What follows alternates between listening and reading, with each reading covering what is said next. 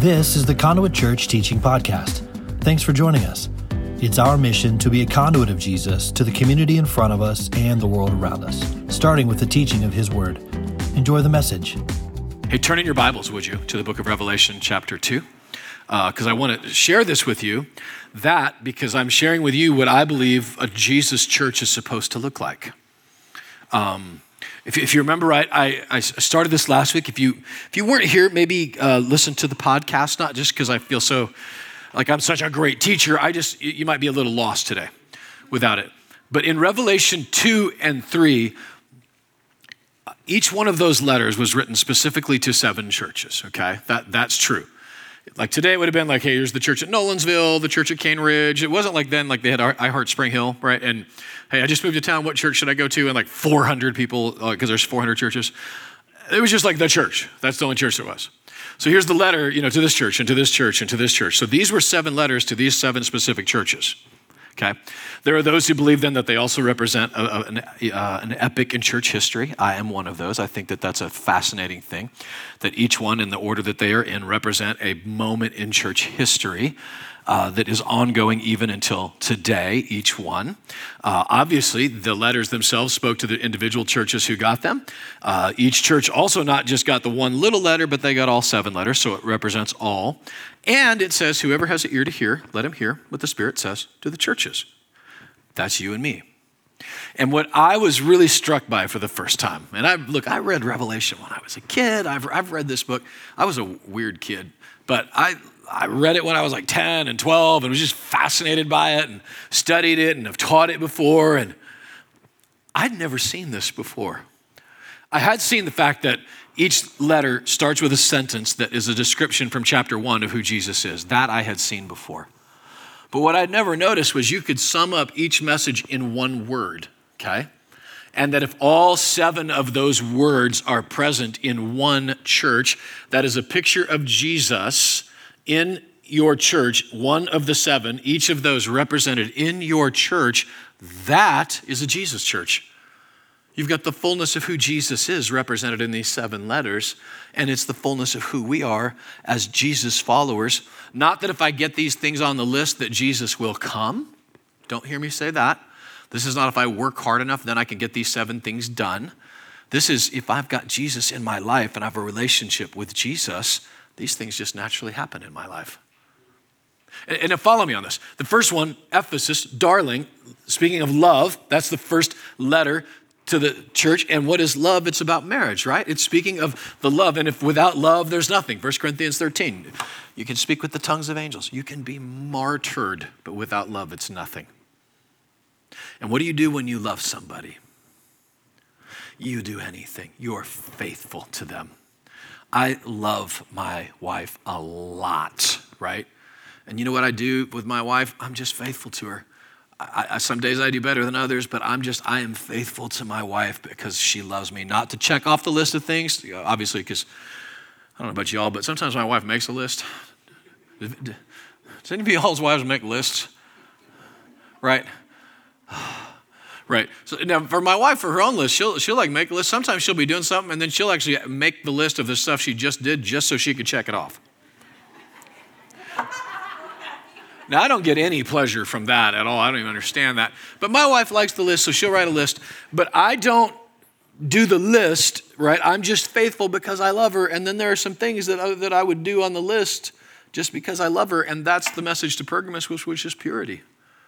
There's just things that I won't do because it's not pure and it would not be faithful to my wife. That's not a burden. That's just what you do. And how do I know what's pure? How do I know? Well, I'm going to need to know the truth. I've met a lot of families in the last 10 years that have blown their lives up doing things that they thought were fine to do, but they weren't true, and it blew their marriages right in half. Because they thought, well, I can get in a world where anything goes, in a world where if it makes you happy, then it can't be that bad, in the words of the great poet Cheryl Crow. In that world, anything goes doesn't really work, not in marriage. And purity is important. And the way that I know that purity is important is from the truth. That was the message to Thyatira. That's what I know is true or not. The Word of God tells me what is true and what is not. And that's that message to purity is I'm not going to do this, and the way I'm going to know what is right and what is wrong, the way that I'm going to know what is pure and what is impure, the Bible is my lead and my guide in that, inspired by the Holy Spirit. That was the message to Thyatira. And by the way, when you are speaking truth in a culture that doesn't buy into truth in general, it doesn't always go well. I don't know if you've noticed that lately, but that's not, by the way, new. When Paul wrote Romans and Romans 1, you think they cut his head off just for fun? He was peeing in their Cheerios, man. He's like, this is not working for me. Like, I've got all this fun stuff I'm doing, and you're saying it's all wrong. It made him angry. And they executed him. Sorry, there are children, aren't there? I thought this was the 11:30. What? Sorry. But the point is that they made him angry. It wasn't like, like what's happening right now is not new to history or to society. And so in Thyatira, Jesus, his bronze feet in the fire, speaking of Ananias, not Ananias and Sapphira, wrong one. It speaks of Shadrach, Meshach, and Abednego in a fire with Jesus with them in judgment, speaking out truth in a world that doesn't embrace truth. Jezebel doesn't go quietly, I'm going to be with you in that. That's what the truth is for. That's the promise to Thyatira. And now the last three churches. And that's what we're going to talk about in just these few minutes that we have. Because if you have love and faithfulness and purity and truth, that's awesome. But without what Sardis needed, what did Sardis need? The next one, chapter 3, verse 1. These are the words of him who holds the seven spirits of God and the seven stars, the Holy Spirit. Without the Holy Spirit, he says to them, I know your deeds. You've got a reputation of being alive, but you are dead. Wake up, strengthen what remains and is about to die, for I have found your deeds unfinished in the sight of my God. The idea of a church that is alive, looks alive, but is dead inside. How many of you have been to Europe and have toured some of the cathedrals there? And did you notice in some of those cathedrals, they're just incredible and they're beautiful. And there's like 14 people sitting in there doing an actual service. I thought it might have been sound check. But that was all that was there. They looked alive, but they were dead. And this church, if you believe the prophetic element of this, speaks of a church that started in the Reformation, that was all these great things that were happening, but they left the Holy Spirit, and the Holy Spirit left the building, and nobody noticed. And now you buy tickets like a museum, not like a movement of God. And he says to them, the Holy Spirit, that's what you need. Wake up, verse 3. Hold fast, repent, because if you don't wake up, I'm going to come like a thief, and you will not know at what time I come to you. The message to the church at Sardis was a message that you can do all this great stuff, but without the Holy Spirit, it's dead. I could come in here and give a decent message that may or may not be that awesome. Let me say I give the best one I've given all year, okay? It's been a short year, but let's say. But if there's no Holy Spirit in it, that's just a TED Talk. And I can get a TED Talk on YouTube. And TED Talks don't change your heart, they change your mind. The Holy Spirit changes hearts. And I've been praying for my own side of how, like, Lord, where is this present in my own life? Of where do I, every letter is like repent, repent, repent. I'm like, dadgummit, could I get to at least one where I don't have to repent of something? And by the way, we're going to get there, Philadelphia, there was one. But it really spoke a lot to me of what it is here that we do that we have to be careful about, because we can send all this good work into Southeast Asia. These people that are going to rescue these people in the Himalayas, our brothers and sisters in Haiti, if all we do is feed them, but we don't bring the Holy Spirit, the power of the gospel into it, that is an unfinished deed. That's not what he's called us to do. It's not either or, it's both and. We were just talking about Jean-Marie and our buddy down in Haiti and just how the Lord has moved in his life over 15 years. And when we first went there, I mean, he wouldn't even look us in the eyes. He was 17.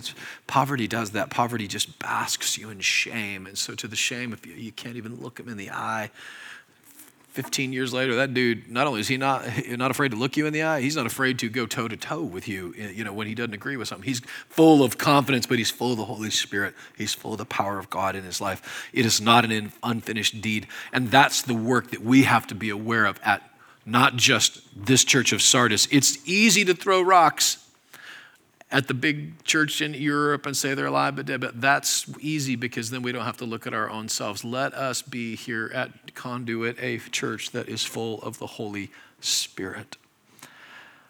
That is you. By the way, church isn't a what, it's a who, it's us.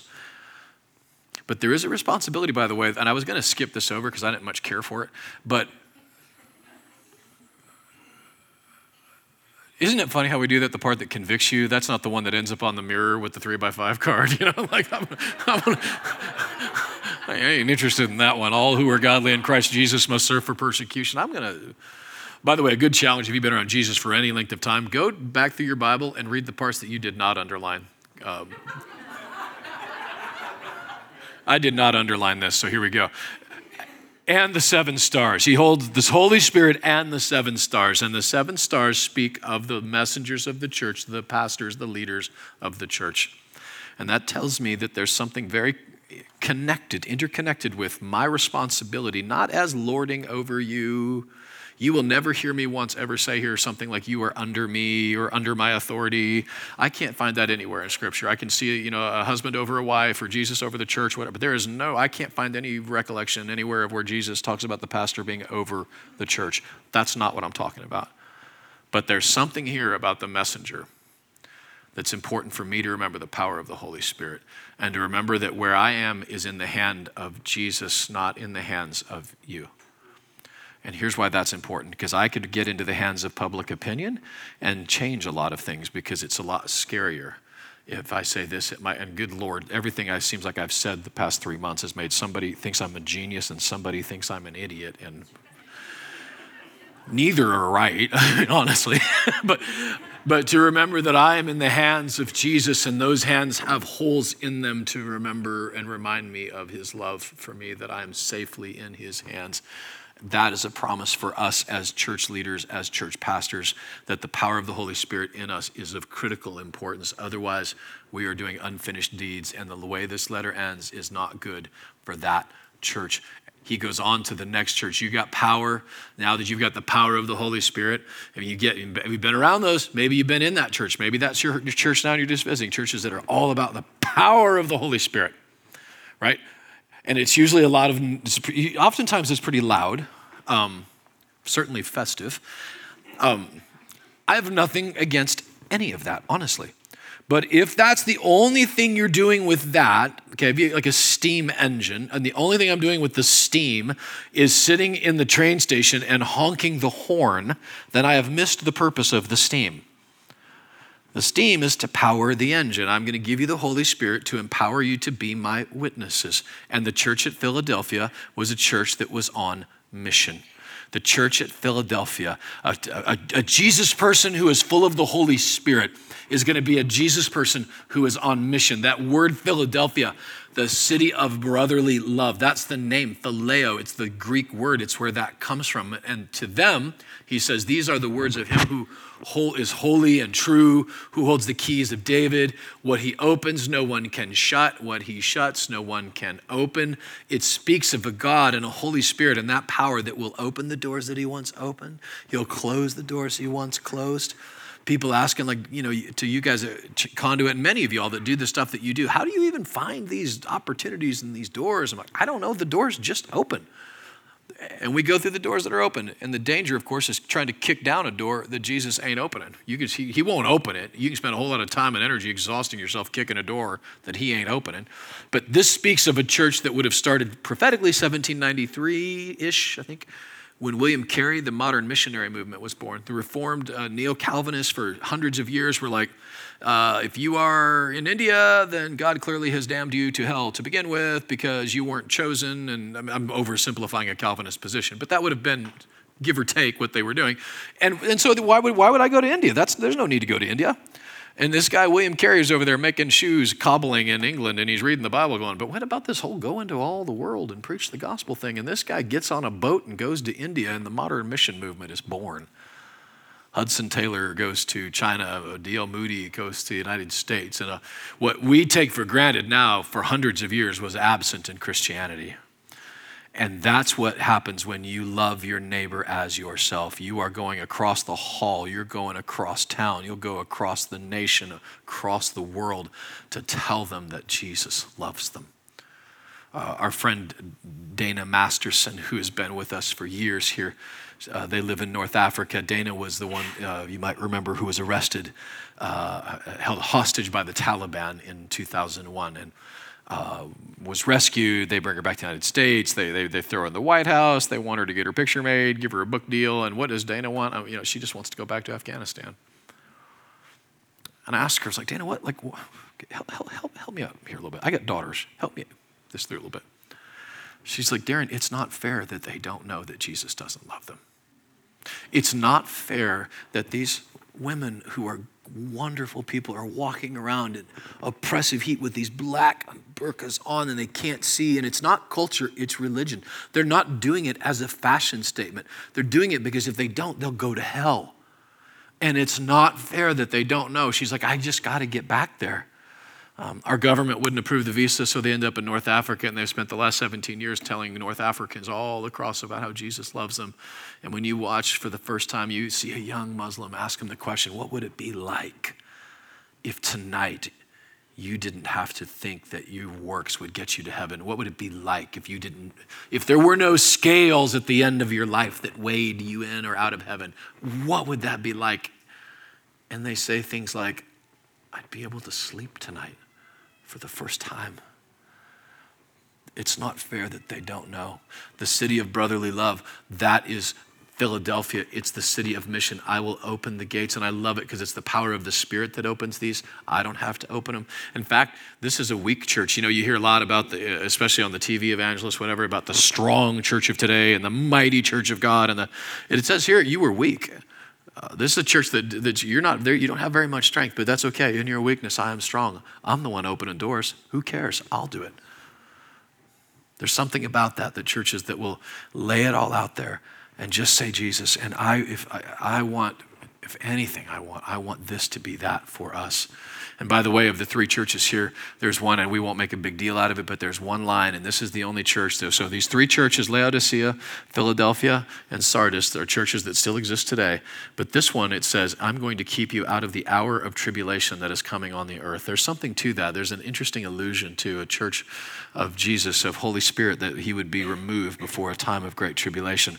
I'm not making a case one way or the other. I think it's interesting, and I encourage you to go and do your own work and your own study and your own research on it. I just think it's fascinating. But what happens when you are full of the Holy Spirit, right?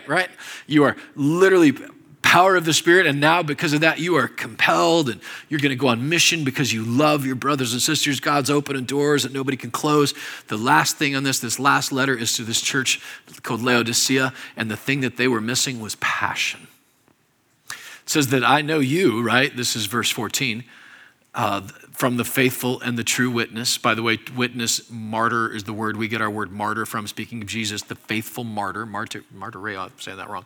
That's the word where we get it from. The ruler of God's creation, he says, I know that you are neither hot nor cold, and I wish you were one or the other. So because you are lukewarm, neither hot nor cold, I'm about to spit you out of my mouth, just like Darren and his cold coffee, which is displeasing. When you think about it, this is not a pleasant beverage at this point because it's just room temperature right now. But even as unpleasant as that is not what he was talking about. And by the way, when you say hot or cold, I know the first thing you think is Katy Perry, but the second thing, Katherine Hudson. Anybody remember when she was Katie Hudson? You, Lorick, yeah. There are about three of us remember and worked with her when she was doing Christian music, and we're like, wait, what? But anyway, that was a long time ago. But you think hot or cold means, okay, cold, I'm on my way on a greased pole to hell in a handbasket. I'm going all the way because I'm cold. Or hot is I'm on fire and I'm on fire for Jesus. And those are the two options. Isn't that what you would think? Like that's what that means? Or maybe you don't think that, but that's what I thought. But hot and cold are actually not actually bad things in and of themselves. Hot cup of coffee, really good. Hot shower, for those of us that have traveled internationally, glory to God. There's nothing more alarming than turning on that cold shower, Rhonda, in Haiti, right? Like, oh, it'll wake you up so fast. But one thing that people at the church will tell you here is that I like some cold water. I do not care for the room temperature water. And I had Joel put a lock on my little refrigerator, not because I'm an ogre, well, kind of, but mostly because I was just tired of going to my refrigerator and there's no cold water in there because everybody took all my cold water. I want cold water. Cold water is a good thing. I mean, God knows I don't ask for much, right? I mean, I know pastors in this town that have their own thermostat on the stage, right? Like, I'm dreaming. There are things I have in my dreams, but at this point, I'll just take a bottle of cold water. Cold is good. Hot is good. It's not a one is hell and one is heaven. Because, I mean, Jesus isn't saying I'd rather you be in hell. He's not saying that. I'd rather you be punished or whatever he's saying. He's just saying, hey, there are these different ways that you serve the Father. Just choose the one that is that I've called you to do and go do it all the way, passionately. Be passionate for it. There's passion right there. By the way, just so you know, you sound of babies in church, that's the sound of life. You stop hearing babies, you better be worried about your church, okay? I want you to know that, Mama. Hot or cold isn't a bad or good. It's a, hey, what has God called you to do and go do it usefully? And the danger is when you do in this lukewarm. And, you know, Jamie and I were talking a little bit this week when we found ourselves at the little entree leadership that one of the dangers from us as adults is becoming cynical. Becoming like, I just don't know what to do anymore. There's nothing, I feel like this isn't happening, or I'm not, you know, this is what I meant to do with my life, or nothing's working. So you become, to me, lukewarm is cynical. Lukewarm is saying, I'm not going to do anything all the way. I'm just going to stand here in the middle. And that's what Jesus is saying. That doesn't actually taste so good to me. That's just like, ugh. I don't believe this is talking about eternal salvation, and I can make a case for that. We don't have time today. I don't think that's what that's talking about. But I'm going to tell you why. I'm going to tell you why, because we only have a few minutes, and I don't want to leave without telling you this. Because he tells this church, you're rich, but you're poor. Like, you're loaded, okay? And that should feel familiar a little bit to us here in Williamson County. Even the poorest of us in this room have got more than our friends in Nepal do right now. But then he tells them, so go buy gold refined in fire. How do you buy gold when you're broke? Not only are they broke, he says, if you read in this, they're blind and you're naked. So how do you guys, I'm going to go buy gold. Not only am I broke, I'm naked and I'm blind. And the last thing you want to see is a broke, naked Darren running down Lewisburg Pike trying to find gold.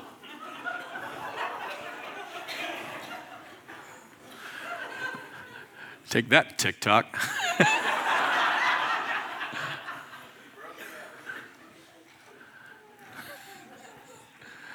How do I get out there and buy gold refined in fire when I am broke, when I'm naked, and when I am blind? And the answer is I don't. He is standing outside the door knocking. I don't go out and get that. I invite him in, and he gives it to me. He bought the gold. He's bringing the white clothes. He is healing the eyes. All those things you see Jesus do throughout his life, those specific miracles, those are not accidents. He's telling a story of what he wants to do for us spiritually. You guys, that is the gospel. Religion is, I'm going to get the 7 things. And if you made a list of 7 things that you're going to go try and do really hard this week, can I ask you a favor? Tear it up. And just go and let Jesus into your life. Let him bring you the gold that was refined in fire. Let him bring you the white clothes of his righteousness. Let him heal your eyes. And that is why it's called the fruit of the Spirit, not the construction project of the Spirit. Because you're not in there hammering away, drilling and sawing and cutting stuff off and all. You're literally just come into my house and eat with me. I will bring you the clothes. I'll bring you the gold. I will heal your eyes. And that is the passion that will fuel you to do the mission, the power, the purity, the truth, the love. These 7 things, my brothers, my sisters, my friends, this is not just a Jesus person. This is what Jesus is like. And this is what you will look like when you spend time in his presence. I encourage you this week to invest in that. There are moments where we might have to speak the truth and it might not be much fun, but Jesus will be with you in the fire.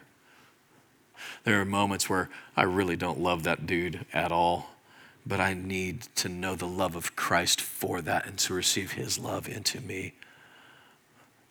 I'm 49 years old, and I wish I could tell you that some of that stuff that when I was 16, 17, as a man, that just goes away. It don't. But that purity that God calls us all to, if I'm doing it just to check it off the list, how's that working out for all y'all? But if I'm doing it out of faithfulness and love to my Jesus, it's so much different. That's a Jesus church. And I want so much for all of us to be like that together in Jesus' presence. Because can you imagine what kind of damage to the kingdom of darkness a group of Jesus people like that could do together? What that unity might provide for us in this world. Because gang, I don't know what's going to happen this month. I don't know what's going to happen next month. I don't know what's going to happen next week. I'm just going to be real straight with you. Ain't nobody knows. But I do know this, that Jesus was the same yesterday, today, and forever, the first and the last, and that whatever is coming on our earth, I do believe Jesus is going to return. I personally believe he's returning sooner than later. I personally think I see things right now that are like, well, if it's not, I sure don't know what is, because that sure looks like it's a sign. And I don't say that as a fear to, you better get ready, Keith Green or Larry Norman or, I wish they'd all been ready, whatever. I'm not saying it in that way at all. I'm saying it in a way of like, let's be ready. Like, if Jesus is coming, let's be ready. Let's be feeding the poor and clothing the naked, and let's be fighting for freedom for slaves and helping people who are sick. And let's be that. I would love it to be. Look, I would love it for Jesus' return to be us right in the middle of like our 100th rescue of a Pakistani slave family. I would love it to be in the middle of Place of Hope and addicts be getting free and Jesus come. I would love to be that, to be how Jesus finds us when we return. Not fighting each other, not bickering over things that we genuinely actually don't know for sure. It talks in one of these, actually Philadelphia and Smyrna, about a crown. I haven't been to Burger King in a while. Now you could look at me and think, I think you've been there more than you think you have, but I'm not a Burger King guy. I just tell you. But the crown at Burger King, that's not what it's talking about. Like, there's something about this church in Philadelphia that what they're doing, that there's a reward. That if Jesus says it's a reward, you might want to trust that it's a reward. I don't know what it is, but if Jesus says it is, I'm all in for that. All in for that. I'm not doing it for it, because he says that we'll actually lay those crowns at his feet because it was his anyway. And for all of you that have ever wanted to hear your Father say, well done. You done good, son. You done good, daughter. Maybe you'll never hear that from your earthly father, but to hear that from your heavenly Father will make up for a million times of never hearing it from an earthly father. Stand and let's pray. Heavenly Father, I pray that those words are alive and well in us today. Lord, we want to buy. I have no money. I've got no clothes and I don't have any of that. You have it all. I am inviting you, Father, into my house. Jesus, come in and dine with me. You're welcome in our home and in our hearts and in our lives today. Thank you for that. Lord, I pray that for those that might even come out today, with I can't imagine how they would, but I know how the enemy works, but with any guilt or shame from hearing something like this, that they would reject that as a message from Satan and not a message from you. You love us. You want us to invite you in, the God of the universe, to come to my house. You didn't even ask me to clean it up first. You just want to come in. Come into our homes today, Lord. It's in your name, Jesus, that we pray. Amen.